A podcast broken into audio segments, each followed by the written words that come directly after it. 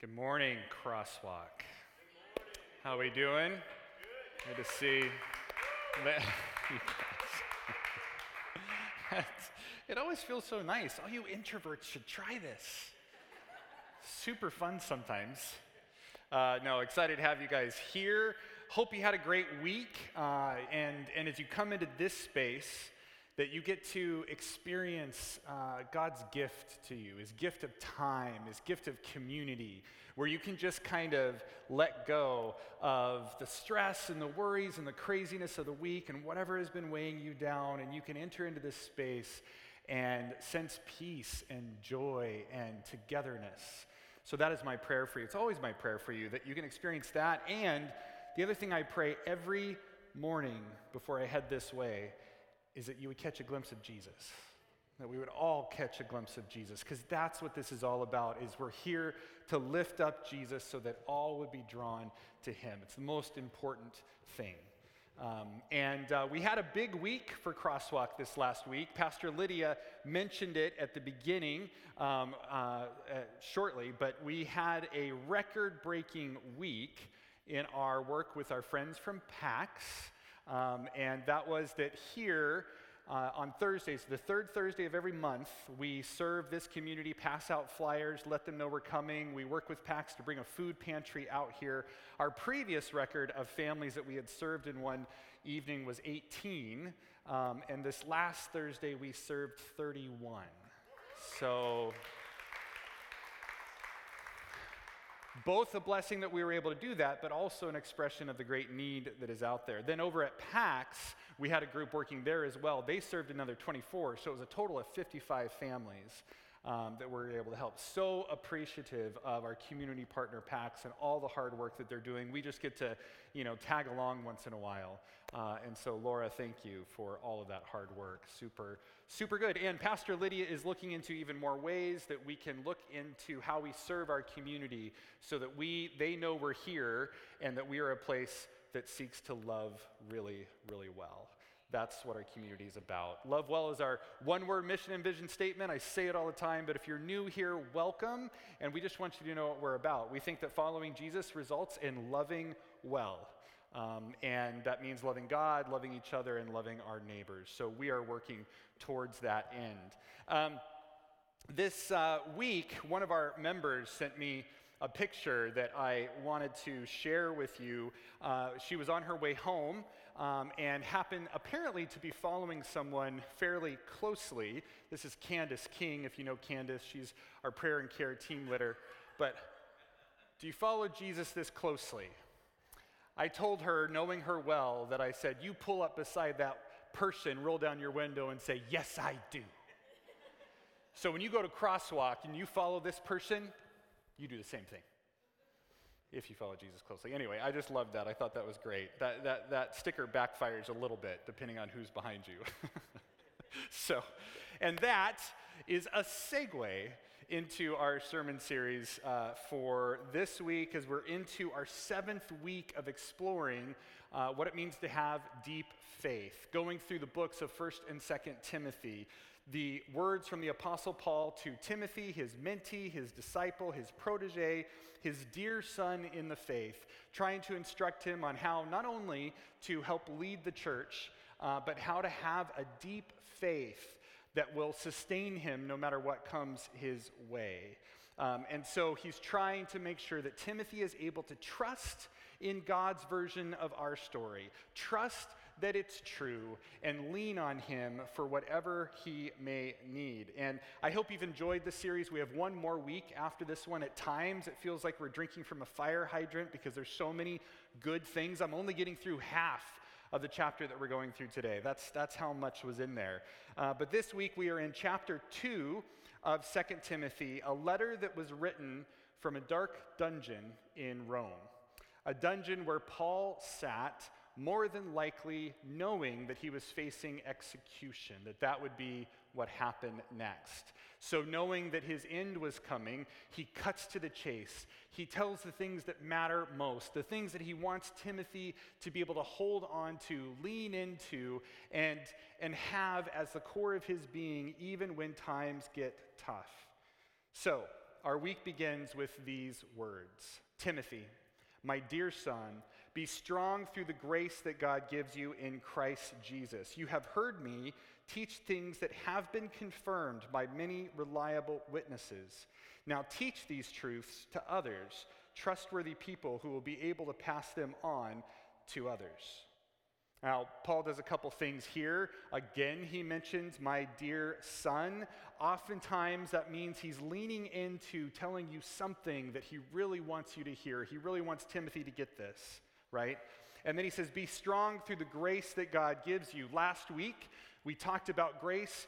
If you were here, man, I cried three times in the sermon literal tears coming down my face. So if you felt emotionally manipulated, last week I want to apologize. I felt emotionally manipulated. Spirit was all up in my business, doing stuff. So, uh, anyways, but but he's kind of connecting those two ideas, right? And he's he's getting in, he's reminding him about the grace that's so critical and so important. Um, but then he says that uh, he wants, he, he, you've heard me teach the things that have been confirmed by many reliable witnesses. So Paul again expresses the reality and truths of Jesus and says that these are the most important things one can dedicate their life to learning and sharing with others. But Timothy must have known this, right? I mean, he has dedicated the last 20 years of his life to journeying with Paul and to giving his life for the story of the gospel and for Jesus. So, why does Paul need to remind Timothy about this again? Well, for one, Paul knows that in difficult times, we can easily get confused or distracted about that which matters most.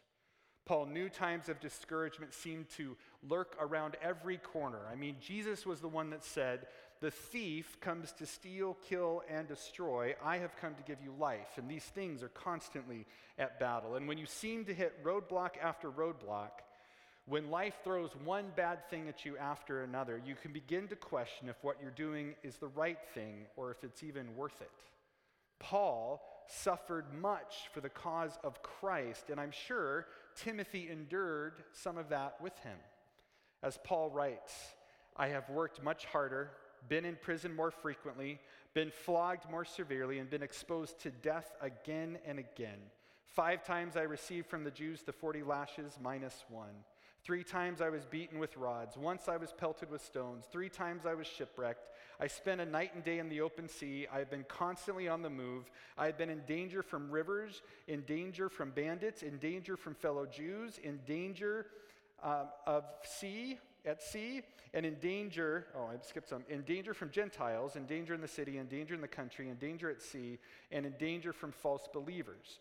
I have labored and toiled and have often gone without sleep. I have known hunger and thirst and have often gone without food. I have been cold and naked. Besides everything else, I have faced the daily pressure of my concern for all the churches.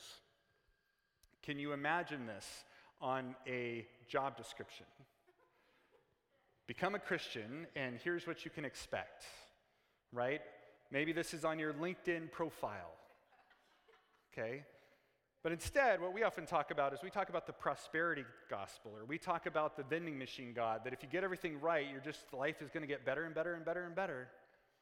But that's not the journey that Paul had taken. And I can only imagine not only how difficult the road was, but how Timothy was caught up in all of this. I mean, Paul was getting hit from both sides. To the Jews, Paul was a threat because he had said that this Jesus of Nazareth, the one that they killed, was actually alive and not dead. And not only that, that this Jesus was the Messiah they had been waiting for and had been prophesied in the scriptures. They didn't believe he was the Messiah um, because he wasn't the Messiah they wanted. Maybe the one they needed, but not the one that they wanted. And so they did their best to silence the story of his resurrection. To the Romans, Paul was a threat because he claimed that Jesus was the Son of God, which was a title saved only for Caesar. Not only that, um, the Christians were a threat to the Roman way of life because the Romans, in their pantheon of gods, they would worship them and they would pay tribute to them, and that's what kept their lives safe and going well. And when bad things happened, it's because someone wasn't doing that. And of course, the Christians only had one God, and that was this Jesus. And so when bad things happened, they blamed the Christians for not paying tribute to all of the gods. And I imagine in this moment for Timothy, having to think about his mentor and spiritual father in prison alone with the threat of execution, I imagine Timothy was a little more than just discouraged.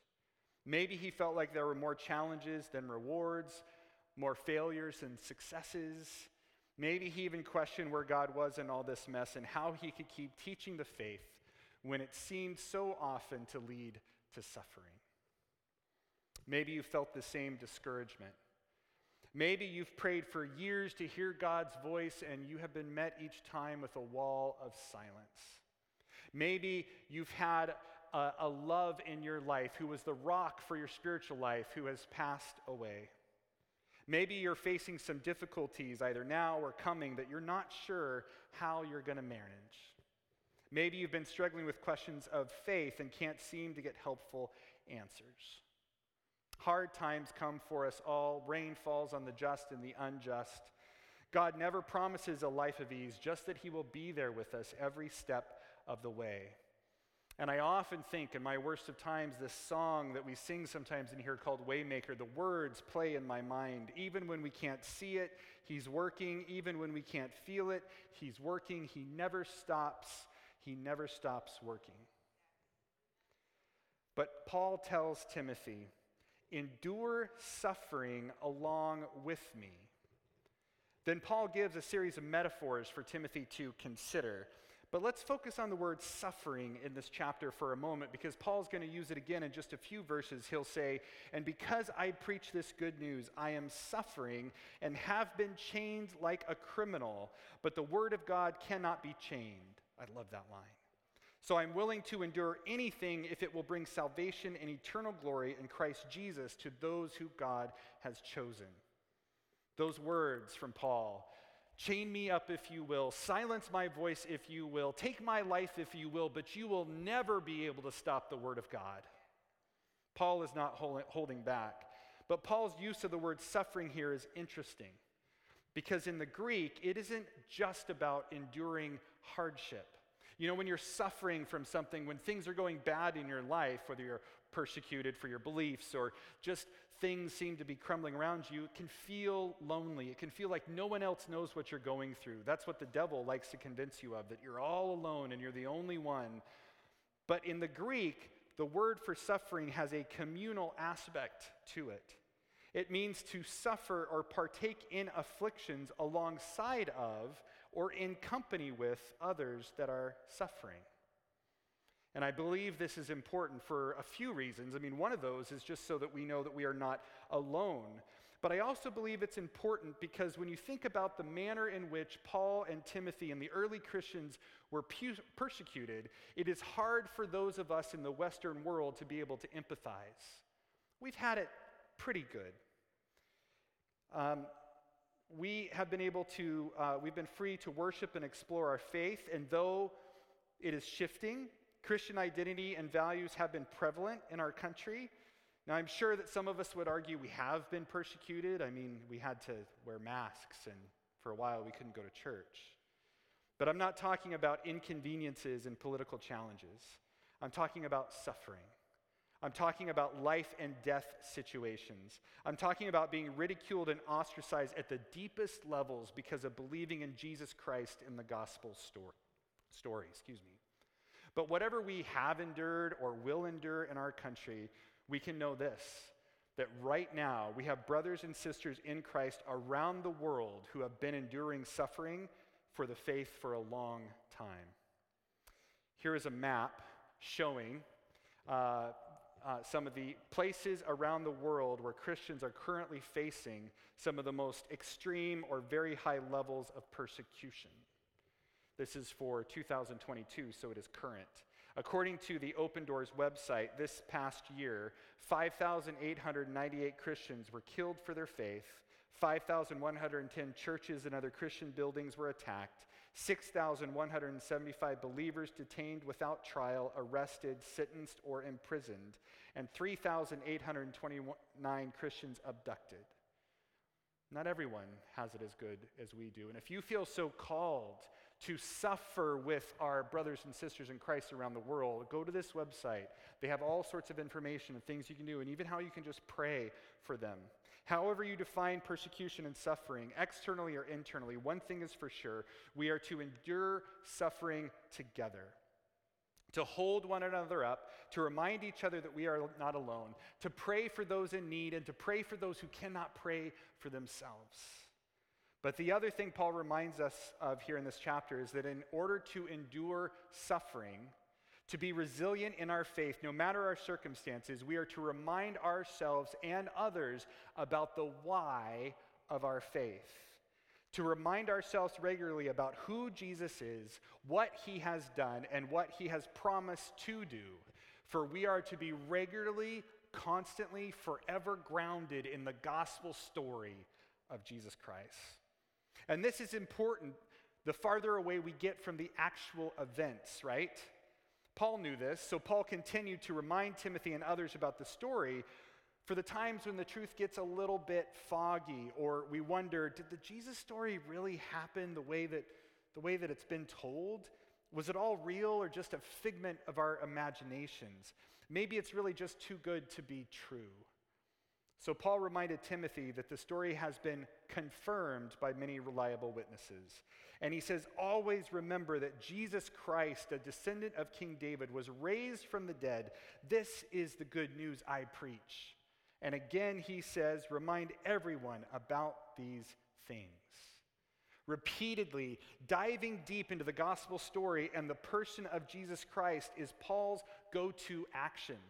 When times get tough, when there are false teachings and doctrines, when people are pointing their fingers and laughing, Paul drills down even more on who Jesus is. And my favorite example of this comes from a letter he wrote to the Colossians, the church in Colossae.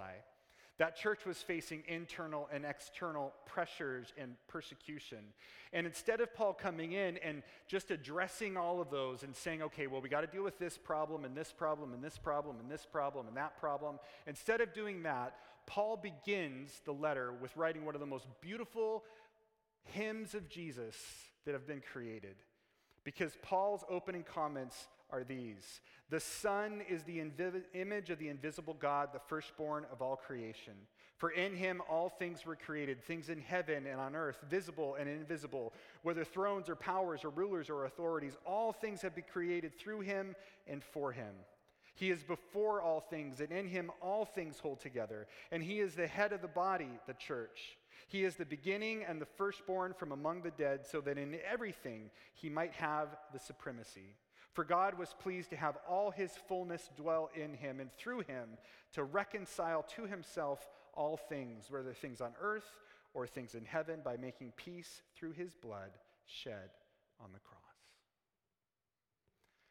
Paul faces and confronts challenges and persecution and falsities by drilling down on who Jesus is, by lifting Jesus up in his life, because that is what matters most.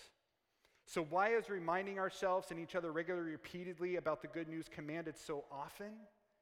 Well, according to a 2018 study, 7% of the world population does not believe in a higher power. Other studies suggest that the number is growing at a faster rate than ever before. And one could say, well, it's only 7%. There's 93% others that do. But 7% is 420 million people that God cares deeply about. Atheists and secular humanists have their reasons for not believing in a higher power or the supernatural. I just read a fascinating book by uh, Tony and Bart Campolo called Why I Left and Why I Stayed. Tony is a uh, renowned evangelist, sociologist, professor, theologian, pastor. He's done all these things over the course of his life. I've got to meet him and hear him speak. He's just a force for Jesus. And for 30 plus years of Bart's life, he followed in his father's footsteps. But then in his late 30s, he started to realize that for a while he's been questioning things. And for a while, it's been harder and harder for him to reconcile certain things about God that he just can't accept to be true. And he, he struggles with, with other things. Basically, he couldn't hold on to the supernatural uh, ideas anymore. Um, and the stories of Jesus were difficult for him to uh, really grasp and understand, even though he likes Jesus. So Bart ended up leaving his former belief system and adopted the faith structure of a secular humanist. Now, in the book, it's very respectful conversation between these two. They love each other deeply, and they're just processing these things together. So the father and son go back and forth about their core beliefs. Bart continues to be a compassionate soul, caring for those in need, seeking to make a difference in the world. His dad's values and his overlap quite a bit. And when Bart describes the God he could no longer believe in, I realize, as is often the case when I talk to my friends who um, uh, consider themselves atheists, is that I often realize the God they describe as a God they can't believe in is a God I don't believe in either. Uh, a God that would burn people forever, a God who is all powerful but unwilling to intercede. But the part that's hard for me, and I want to be super respectful about Bart's journey, but the part that's hard for me is when he gets to a place where he talks about Jesus in the book. That's where I start to really wrestle. Because you see, Bart likes Jesus a lot. He loves Jesus' focus on social justice, caring for the, po- uh, for the people on the fringe, leading a nonviolent revolution, sacrificing and serving others. He loves all those things. He's tried to model his life after those things. Bart just doesn't believe in the supernatural things like Jesus being born of a virgin or the miracles and healings, the raising from the dead part. But here's the truth of the matter I believe with all my heart that the Jesus story has far more evidence to it than people tend to acknowledge. I've said before that most credible historians believe that Jesus of Nazareth actually existed in history. Most credible historians believe that this same Jesus of Nazareth was actually crucified on a cross. So the question comes is what happened next? And were the stories told about him true or simply blown out of proportion and made up? So we don't have time to go into all of these. Some of these we've actually talked about recently, but if we take the model of Paul into consideration, then repetition is the key, right? Let me say that again. If we take the model of Paul, repetition is the key. Come on, people. So here are a few things. Some say you can't rely on the gospel story because it was written so long after Jesus' death. Well, it was written between 20, the, the different four gospels were written between 20 and 50 years after Jesus lived. That is true. But what people don't often think about is that most ancient his, uh, biographies of historical figures were written generations after that person lived, not by reliable eyewitnesses that actually were alive during the person's life. That almost is unprecedented. We've talked about the peculiarities around the resurrection story, about how if you wanted to make up a story that didn't actually happen in ancient times, like when they were living, you wouldn't have used women as central figures of the story. And yet the resurrection story has women as the main characters. It's one of those things that it's so crazy and against the times that it must have been true. We've talked about how Jesus doesn't leave us room to just refer to him as a, a, person who had good things to say, who fought for social justice and cared for the poor and taught about love. Like, yeah, he said those things, but he also said he was God. You can't take one without the other. So, what do you do with statements like, the Father and I are one? Or, before Abraham was even born, I am. Jesus, in that, used the very sacred name of God to describe himself. And this gospel story lives beyond mere myth or legend, for it is a story that has framed history and culture and timelines. Yale historian Yaroslav Pelikan wrote Regardless of what anyone may personally think or believe about him, Jesus of Nazareth has been the dominant figure in the history of Western culture for almost 20 centuries. If it were possible, with some sort of super magnet, to pull up out of history every scrap of metal bearing at least a trace of his name, how much would be left? Then Paul goes on to close out the first half of this chapter with a bit of an exclamation point. He writes, This is a trustworthy saying. If we die with him, we will also live with him. If we endure hardship, we will reign with him. If we deny him, he will deny us. If we are unfaithful, he remains faithful, for he cannot deny who he is. It's an interesting saying because it seems to have a certain rhythm and flow to it until you get to the end, right? It begins with two negatives and two positives. If we die with him, we'll live with him. If we endure hardship, we'll reign. But then it goes negative and says, if we deny him, he will deny us. This is harsh. It's even scary a bit, but it echoes Jesus' words in Matthew 10 33, where he said, But everyone who denies me here on earth, I will also deny before my Father in heaven. So then we'd expect the next line to have another negative. Something like, If we are unfaithful, he'll be unfaithful to us. But instead, we get the unexpected. The formula changes. If we are unfaithful, he remains faithful, for he cannot deny who he is. Even when we are unfaithful, God cannot deny himself and who he is. He is an always faithful God, forgiving us, chasing after us, dying for us, even when we're running the other way. This line even seems to go against the if we deny him, he'll deny us, because he can't deny himself. How can we? We, we can deny him, but does a faithful God leave us be? Perhaps we have only to look at the story of the Apostle Peter for our answer. For at the trial of Jesus before his crucifixion, you know the story well. Peter denies knowing Jesus not once, not twice, three times. The third time, Jesus and Peter locked eyes, and he still said, I don't know the man. Peter abandoned Jesus in his greatest time of need. So, in our way of approaching things, if we take Jesus' words from Matthew 10 33 at face value, then because Peter denied Jesus, then Jesus will deny Peter. But what happened in Peter's situation after Jesus was resurrected? The angels told the women at the empty tomb, Don't be alarmed, he said. You are looking for Jesus, the Nazarene, who was crucified. He has risen. He is not here. See the place where they laid him. But go, tell his disciples and Peter, he is going ahead of you into Galilee. There you will see him, just as he told you. Well, why did they need to say, go tell the disciples and Peter? Wasn't Peter a disciple? I'm guessing that after he denied Jesus to his face, he didn't feel like a disciple anymore.